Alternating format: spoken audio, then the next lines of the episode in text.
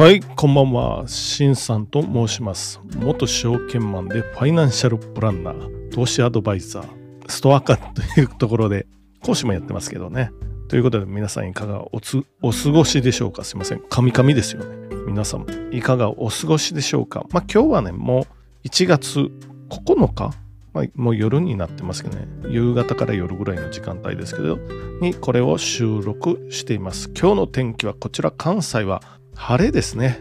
若干寒さが和らいでるっていう、それぐらいのお天気ですよ。まあ、もう一回言います。いちがつここのか、月曜日、祝日ですね。やっていきたいと思います。じゃあ、初めのニュースはこれかな。佐川急便、にじゅうごねんどにドローン配送。実用化へ本格実証実験。低コスト都市部も想定というやつですね。これはこちら日経新聞から。佐川急便はにせんにじゅうごねんど中にドローン、あの小型無人機というやつですよ、による配送サービスを実用化する方針を明らかにした。ドローンはにじゅうにねんじゅうにがつの改正航空法施行で住宅地などの上空を自動飛行できるようになり、低コストの小口配送手段として期待される。年間じゅうおくこ超の宅配便を扱う佐川が都市部を視野に入れて実用化時期を明確にしたことで、物流各社のサービス開発競争が本格化しそうだと、まあ引用ここまでということです。で、他にもね、セイノーホールディングス、すでにさんかんぶで実用化してますよということですね。にじゅうさんねんど中の都市部での配送サービス開始を掲げますよっていう、まあセイノー、日本郵便、もう我らが郵便局じゃないかっていうところですけど、配達に適したドローンの開発を進める。にじゅうさんねんど以降の配送実用化が目標。まあまあもうちょっと時間かかるっていうことですね。ヤマトも今海外のドローン開発企業と貨物ドローンに関する共同、まあ具体的じゃないですよね。で、米物流大手 ユーピーエス、 米国内でドローンでの医薬品や新型コロナウイルスワクチンの輸配送を実施中ということで、まあ記事にはここまでしか載ってないかな。確か Amazon もやってますよね、なんかっていうことです。まあ国内と、まあ佐川がやってヤマトがまだこの状態だと、うん、佐川に先を越されるなということですよね。で、ちょうどいっかげつぐらい前ですかね、えー、先月にじゅうにねんのじゅうにがつしょじゅんぐらいにドローンレベルよんっていうレベルよんレベルよんレベルよんにしときましょうか。レベルよんが解禁になってるんですよ。えっと住宅地とかの街中見えなくても飛行化、何かっていうと、ドローンの飛行レベルっていうのはレベルいち、目視内、まあ、見えるところですよね。見えるところでもう操縦、自分で操縦飛行ですよ。あのあるじゃないですか、リモコンみたいなの、あるいはなんだ、スマホにもつながるのかな、そういうことですよ。これはにせんじゅうごねんからやってますよ。で、レベルにっていうのが目視内の自動飛行っていうことです。見えてるとこで、まあ そ, そういうさっきのリモコンというか、まあ、操縦操縦機、まあ我々世代だとプロポとかって言いますけど、ラジコンの、あリモコンというかラジコンですよね。ラジコン の, あのプロポというか、まあ、そういう操縦装置ですよね。使わない目視内自動飛行っていうのがレベルにです。で、レベルさんっていうのが目視外ですよ。見えないところでも無人地帯なら飛んでいいですよって、これがにせんじゅうごねんまで。要するに見えないところで無人地帯というと、もう山とかね、まあ、山間部とか海の上とかそういうところかなっていうのはやっていいですよっていうのはにせんじゅうごねんからは許可されてたんですけど、いよいよ先月じゅうにがついつかから目視外の有人地帯がやっていいですよって、あんまいっかげつぐらい前にちょうど規制緩和になったので、今回の佐川の動きっていうことですね。っていうのもドライバー不足なんですよね。ドライバーは不足するのにどんどん荷物は増えていってっていうことですよ。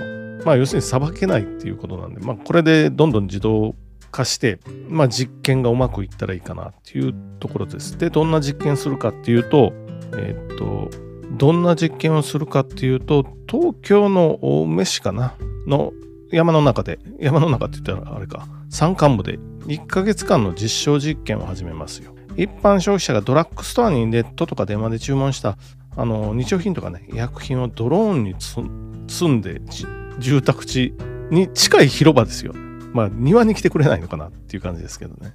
広場にまで来てくれますよ。じゃあ広場に行って待っとかないといけない。まあ実験なんでね、っていうことで、まあ、当日中に荷物を受け取ることができますよ。ということ、これやっぱりね、山間部と山間部でしかも、なんでしょうね、なかなかこう、道が細いとこですよね。そういうところとか、あの離島、見えてますよっていうぐらいの島あるじゃないですか、沖合の島。ああいうところなら便利かもしれませんよね。まあ、これまでも受験していたらしいんですけれど、離島とか、でいちにちとかふつかしかやってなかったみたいなので、まあ、これからいっかげつかんはやりますよっていうことですよね。まあ、ただし、日本の場合はちょっと落ちて、まあ、人や、まあ、あるいは車とかに当たったりすると、もうわわ大騒ぎになって、まあ、すぐに実験が中止になってうやむやになりますよっていうのがやりそうな感じはしますけどね。まあこういうことところらしいです。で、さっきの Amazon、Amazon も始めてるみたいですね。やっぱりにせんじゅうさんねんから。でも今年中におそらく結構、結構な勢いでやり出すみたいな、そういうことです。で、次は大々的に日経新聞、またまたコロナさんねんの時価総額増減。エルブイエムエイチ が値上げ力で躍進、まあ、なぜか エルブイエム、あ、ルイ・ヴィトン、モエ・ヘネシーでしたっけっていうのが、まあ、大々的に載ってましたよ。で、コロナの前、まあ、さんねんぐらい経ってますからね。それから時価総額的にはどうですかって、上がって下がってみたいな、そういう感じですよ。で、例えば、増加の方ですよ。アップルはななせんろっぴゃくにじゅういちおくドル増えてますよ。まあ、ひゃくさんじゅうえんちょっとなんで、まあ、きゅうじゅっちょうえんぐらい増えてるっていうことで、総額でにちょうドル。でもね、アップルのピーク時はもっとあったので、時価総額でいうとさんちょうドル近くまでいったんじゃないかな。さんびゃくなんじゅっちょうえんありましたからね、日本円で時価総額。それからす比べるとちょっと下がってますからね。マイクロソフトはいいっちょうななせんはっぴゃくななじゅうななおくドルということで、まあ、にひゃくちょうえん以上あります。まあ、なぜこのアップルとマイクロソフトにしゃだけで結構な金額ですよね。まあ、よんひゃくちょうえんぐらいになるのかな。東証、まあ、旧東証一部は抜かないけどもっていう、テスラまで入れるとっていうことですよね。テスラの現在の時価総額がさんぜんはっぴゃくはちじゅうきゅうおくドル。これは増加額にするとさんぜんおくドルを、じゃあコロナ前はテスラ小さかったんですねっていうとこですよね。そうですよね。今テスラの時価総額の全体の米国株の中でははちじゅういなんです。あ、はちじゅうじゃない。じゅういちいなんですけど、その前ってはちじゅういとかなんで全然でしたよね。まあ、コロナの前にテスラを買ってたらどれぐらい増えたかぐらい増えてますよ。しかもテスラ下がってここですから、この間までいっちょうドルとかあったんで、あ、ということは株価的には結構下がってますよ。さんぶんのいちぐらいになってるんじゃないかな。あのピーク時に比べるとね。っていうことになってます。あとは次は減少額ですね。きつく下がってるのはメタ、えー、今の時価総額でさんぜんひゃくきゅうじゅう、まあ、さんぜんにひゃくおくドルですよ約。なのでさんじゅう、うん、よんじゅっちょうえんぐらいかな、うん、いくら減ったっていうぐらい減ってますよねこれ、うん、これもかなり減ってますよね。まあメタの場合はいろんなあの個人情報の流出の問題とかありましたし、あとメタって社名変更して、社名変更して社運をかけたメタバースでちょっとこけてますよと。まあどうなるかわかんないですよ、ここから先。っていうのがあって、メタが減ってますよ。これ、あくまでも減少額をにせんろっぴゃくごじゅうさんおくドル減少ってメタ載ってるんですけれども、これはコロナ前のさんねんまえに比べたらのお話なんで、コロナで一旦落ちて、そこからあの金融緩和とかジャブジャブにあったんで、めちゃくちゃ株価上がったんですよ。その前からも減ってますよ。ピークからもっと減ってますよっていうことになります。あと エーティーアンドティー。これは半減になってますね。あの、まあ、笑い事じゃないですけど、全然おかしくはないんですけど、エーティーアンドティー は半分以下、あのコロナの前に。これ エーティーアンドティー もね、まあ、現在ごじゅうよんいですよ。あの、米国の中の時価総額の順位。その前じゅうごいですから、エーティーアンドティー は通信大手ですよ、一応ね。あまり恩恵なかったんかな。いや、わか、わかんないですけど、コロナの恩恵ですよね。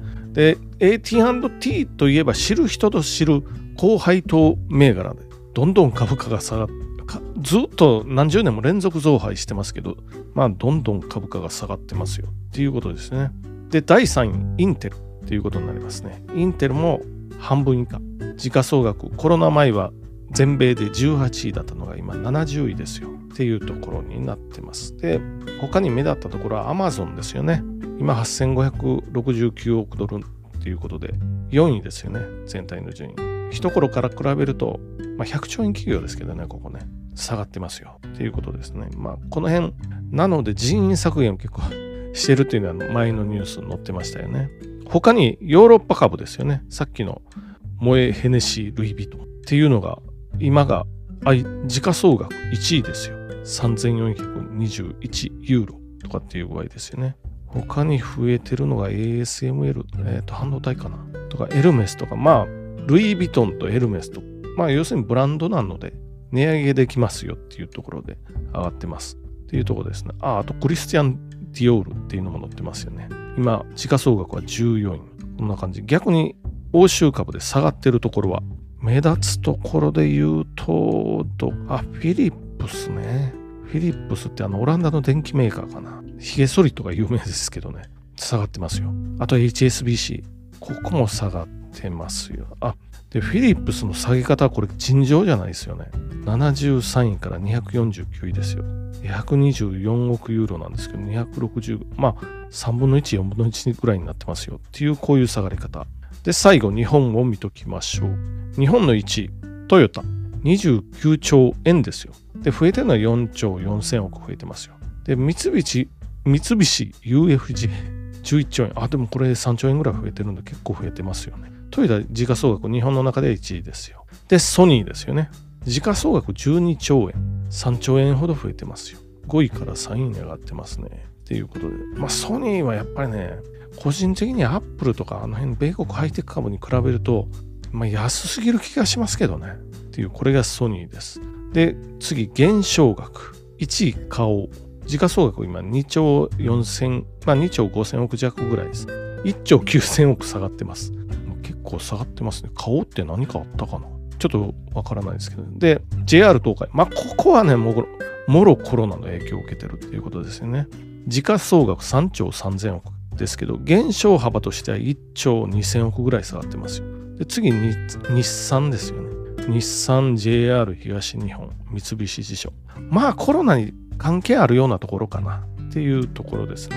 まあ日本だとこの辺が 目, 目立ってますよっていうことです。はい。じゃあ今日のまとめです。佐川がいよいよ日本でレベルよんの、まあ、自動のドローンの実験を始めますよ。これうまくいってね、日本的にももうこうまくいって、もう ディーエックス もうまくいってってなったらいい世の中になるとは思いますけどね。っていうのが一つ。で、二つ目が、まあ、コロナのあとさんねんあって、さんねんまえと比べて時価総額が上がった企業、下がった企業。ヨーロッパ株だと、ブランド企業みたいなの結構値上げしながらやってますよっていうことですね。ハイテク系、アメリカのハイテク系、メタとか、なんだ、Amazonとか、そういうところは結構下がってますよ。ピークから比べるとものすごく下がってますよっていうことですね。で、日本はトヨタとか三菱は強いですけど、まあ、ジェイアール 東海とかね、三菱地所とかそういうところがもろ影響を受けてますよっていうことになってます。ということで今日はこんなところでしちがつここのかの今日の気になる経済ニュースはこんなところにしておきましょう。まあフォローとかもしいただけたら嬉しいです。今日はどうもじゃあありがとうございました。失礼します。